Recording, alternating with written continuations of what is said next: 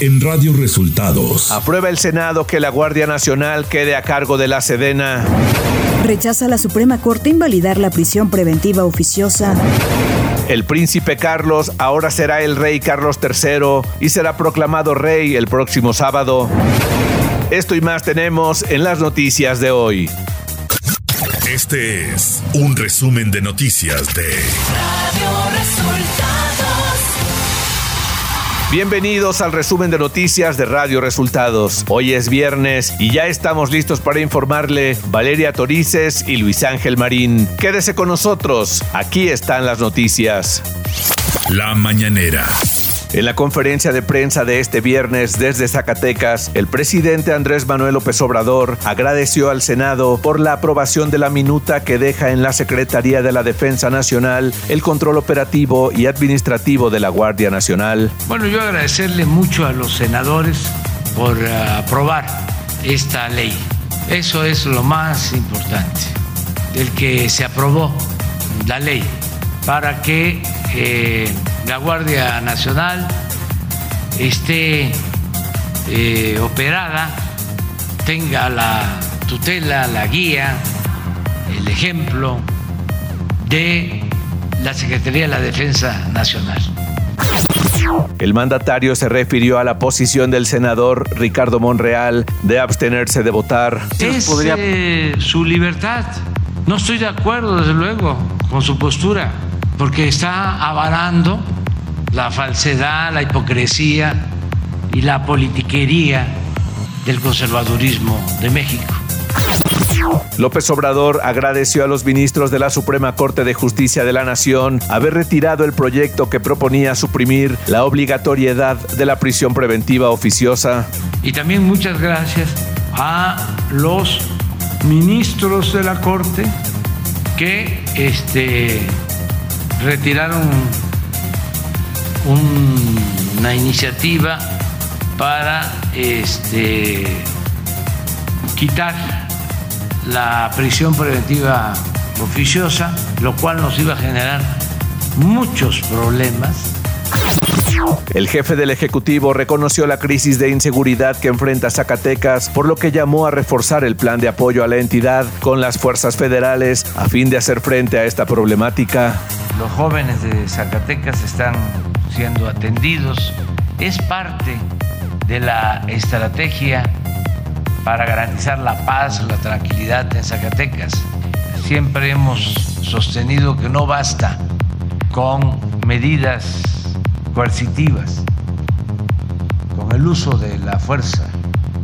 Se necesita atender las causas, siempre. La paz es fruto de la justicia y por eso la atención prioritaria a los jóvenes aquí en Zacatecas el presidente dio a conocer que esta semana que se comenzó a dispersar el recurso para adultos mayores, hubo un retraso en el pago de las sucursales del Banco del Bienestar, pero ya se normalizó. En el caso de algunas sucursales del Banco del Bienestar, pues no funcionó el sistema.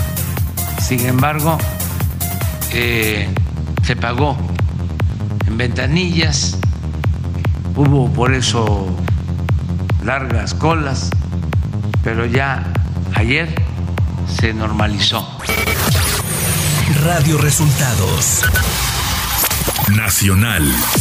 El Senado aprobó esta madrugada la minuta que deja en la Secretaría de la Defensa Nacional el control operativo y administrativo de la Guardia Nacional y la remitió al Ejecutivo Federal para su promulgación. La votación en lo general fue de 71 a favor y 51 en contra y hubo una abstención que fue del coordinador de Morena, Ricardo Monreal, quien tampoco participó en el debate. La propuesta de invalidar la prisión preventiva oficiosa fue definitivamente rechazada por la Suprema Corte de Justicia de la Nación. Los ministros Luis María Aguilar y Norma Lucía Piña retiraron sus proyectos de resolución con el fin de analizar los puntos de vista que sus compañeros expusieron durante una semana y elaborar propuestas de consenso. Los nuevos proyectos pueden tardar semanas o incluso meses.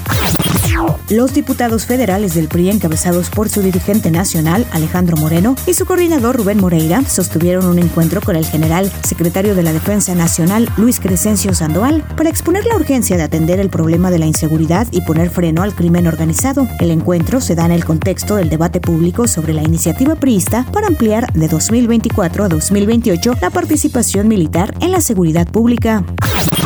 El exsecretario de Seguridad Pública Federal, Genaro García Luna, obtuvo un amparo contra la orden de aprehensión que se libró en su contra por el delito de enriquecimiento ilícito por más de 27 millones de pesos. El octavo tribunal colegiado en materia penal le concedió la protección de la justicia federal al exfuncionario preso en Estados Unidos por narcotráfico. Economía. El secretario de Hacienda, Rogelio Ramírez de la O, entregó la tarde de este jueves a la Cámara de Diputados el paquete económico 2023 para su discusión y revisión. Ramírez de la O aseguró que el próximo año seguirán fortaleciendo la base tributaria a través de medidas contra la evasión y la elusión fiscal. Dijo que el paquete económico 2023 es equilibrado, responsable y realista. Clima. Para este día, la tormenta tropical Kai se desplazará frente a la costa occidental de Baja California y sus extensas bandas nubosas generarán lluvias puntuales torrenciales en Baja California, puntuales intensas en Sonora, así como lluvias puntuales fuertes en Baja California Sur. Se producirán lluvias muy fuertes en Puebla, Veracruz, Tabasco y los estados de la península de Yucatán y puntuales intensas en Oaxaca y Chiapas. Otro canal de baja presión extendido a lo largo de la Sierra Madre Occidental hasta la Mesa Central, aunado a la entrada de humedad del Océano Pacífico y el Golfo de México, originarán chubascos y lluvias puntuales fuertes en el noroeste, norte, noreste, occidente y centro del territorio nacional, incluido el Valle de México, así como lluvias puntuales muy fuertes, Michoacán y Morelos y puntuales intensas en Guerrero. Ciudad de México. El presidente de la Cámara de Comercio de la Ciudad de México, José de Jesús Rodríguez Cárdenas, dio a conocer que se estiman ingresos por más de 7.340 millones de pesos con motivo de las fiestas patrias en el mes de septiembre, lo cual representa un aumento del 83.1% con respecto al año anterior. Rodríguez Cárdenas detalló que serán más de 94 mil negocios beneficiados, principalmente en los giros, agencias de viajes, centros nocturnos, bares, antros, hoteles y restaurantes además de negocios de venta de trajes típicos. Información de los estados. La Fiscalía General de Justicia del Estado de Chihuahua dio a conocer que son 10 las víctimas del accidente carretero registrado este jueves en el municipio de Ahumada, cuando un tráiler se estrelló contra puestos de comida. Además, son 16 personas lesionadas, de las cuales 7 permanecen hospitalizadas. Las torrenciales lluvias que azotaron 14 de los 39 municipios de Durango inundaron al menos 2.100 viviendas y dejaron localidades incomunicadas, carreteras y caminos dañados, así como puentes caídos. Las lluvias también causaron estragos en los estados de San Luis Potosí, Jalisco y Tamaulipas. El Tribunal Electoral del Poder Judicial de la Federación podría confirmar el triunfo de Teresa Jiménez de la coalición integrada por los partidos PAN, PRI y PRD a la gubernatura de Aguascalientes. Morena impugnó el proceso y solicitó la nulidad de la elección. El Tribunal de Aguascalientes confirmó los resultados del cómputo final y ante la inconformidad de Morena, el asunto escaló al Tribunal Electoral. Radio Resultados. Internacional. Carlos III, primogénito de Isabel II y su sucesor en el trono británico, será el sábado proclamado rey en el Consejo de Ascensión, según confirmó este viernes el Palacio de Buckingham. El rey Carlos III y su esposa Camila se reunirán con la primera ministra Liz Truss y ofrecerán su primer discurso a la nación como soberano. Después del anuncio del fallecimiento de la reina Isabel II, el mundo se conmocionó y líderes de todo el mundo se proclamaron por el fallecimiento. La sede europea de Naciones Unidas en Ginebra ha colgado la bandera de la organización a media asta y ha retirado la de los países miembros en señal de respeto a la reina británica. La primera ministra británica Liz Truss ha afirmado que Isabel II fue una de los más grandes líderes que el mundo ha conocido y reinventó la monarquía para adecuarla a la modernidad. El presidente de Francia, Emmanuel Macron, lideró los tributos recordando a una reina de corazón gentil que fue amiga de Francia. Por su parte, Joe Biden, presidente de Estados Unidos, describió a la reina como más que una monarca y añadió que definió una era.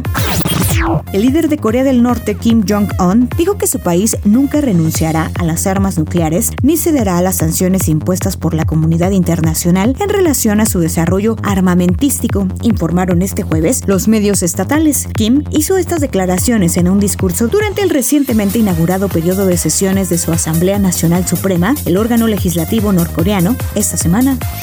Tecnología. Google Maps acaba de implementar en 40 países de Europa. Google Maps acaba de implementar en 40 países europeos una lista de rutas ecológicas. De esta forma, el sistema de Google se basará en el modelo de coche, ya sea eléctrico, diésel, gasolina o híbrido, y proporcionará la ruta en la que se consuma menos energía. Esta iniciativa ya se puso en práctica el año pasado en Estados Unidos y Canadá y tiene la misión de reducir las emisiones de dióxido de carbono a la atmósfera. Espectáculos. Se anunció que el equipo de rodaje de la conocida serie The Crown ha anulado la grabación de la muerte de Lady Di que tenía previsto filmar la mañana de este jueves en Barcelona por la muerte de la reina Isabel II. The Crown es una carta de amor para ella y no tengo nada que añadir por ahora, solo silencio y respeto. Espero que también dejemos de rodar durante un tiempo por respeto, ha afirmado el productor ejecutivo de la serie, Peter Morgan. Horacio Eduardo Marciano Cantero, principal compositor, cantante y bajista de la emblemática banda argentina Nanitos Verdes, murió este jueves a los 62 años. Así lo confirmó su hijo Javier Cantero. De acuerdo a los medios locales, Cantero sufría ya de problemas renales y su condición se habría agravado luego de la última gira de la banda por diferentes ciudades de Latinoamérica. Deportes. Los Leones de Yucatán lograron el campeonato de la zona sur de la Liga Mexicana de Béisbol y obtuvieron su pase a la Serie del Rey tras derrotar en el séptimo juego a los Diablos Rojos del México por siete carreras a cinco en el estadio Alfredo Harp Elú de la Ciudad de México. Con esto, los Leones de Yucatán se enfrentarán a los Sultanes de Monterrey. Los Bills de Buffalo le abollaron la corona a los LA Rams en el primer juego de la temporada 2022 de la NFL al derrotarlos 31-10. El piloto mexicano Sergio Checo Pérez fue penalizado por cambiar componentes en el RB18 para el Gran Premio de Italia de la Fórmula 1, donde en la primera tanda de entrenamientos finalizó en el lugar 14 en el circuito de Monza. Como castigo, el mexicano se retrasará 10 posiciones en la parrilla de salida. Y hasta aquí las noticias en el resumen de Radio Resultados. Hemos informado para ustedes Valeria Torices y Luis Ángel Marín. Que tengan un excelente fin de semana. Radio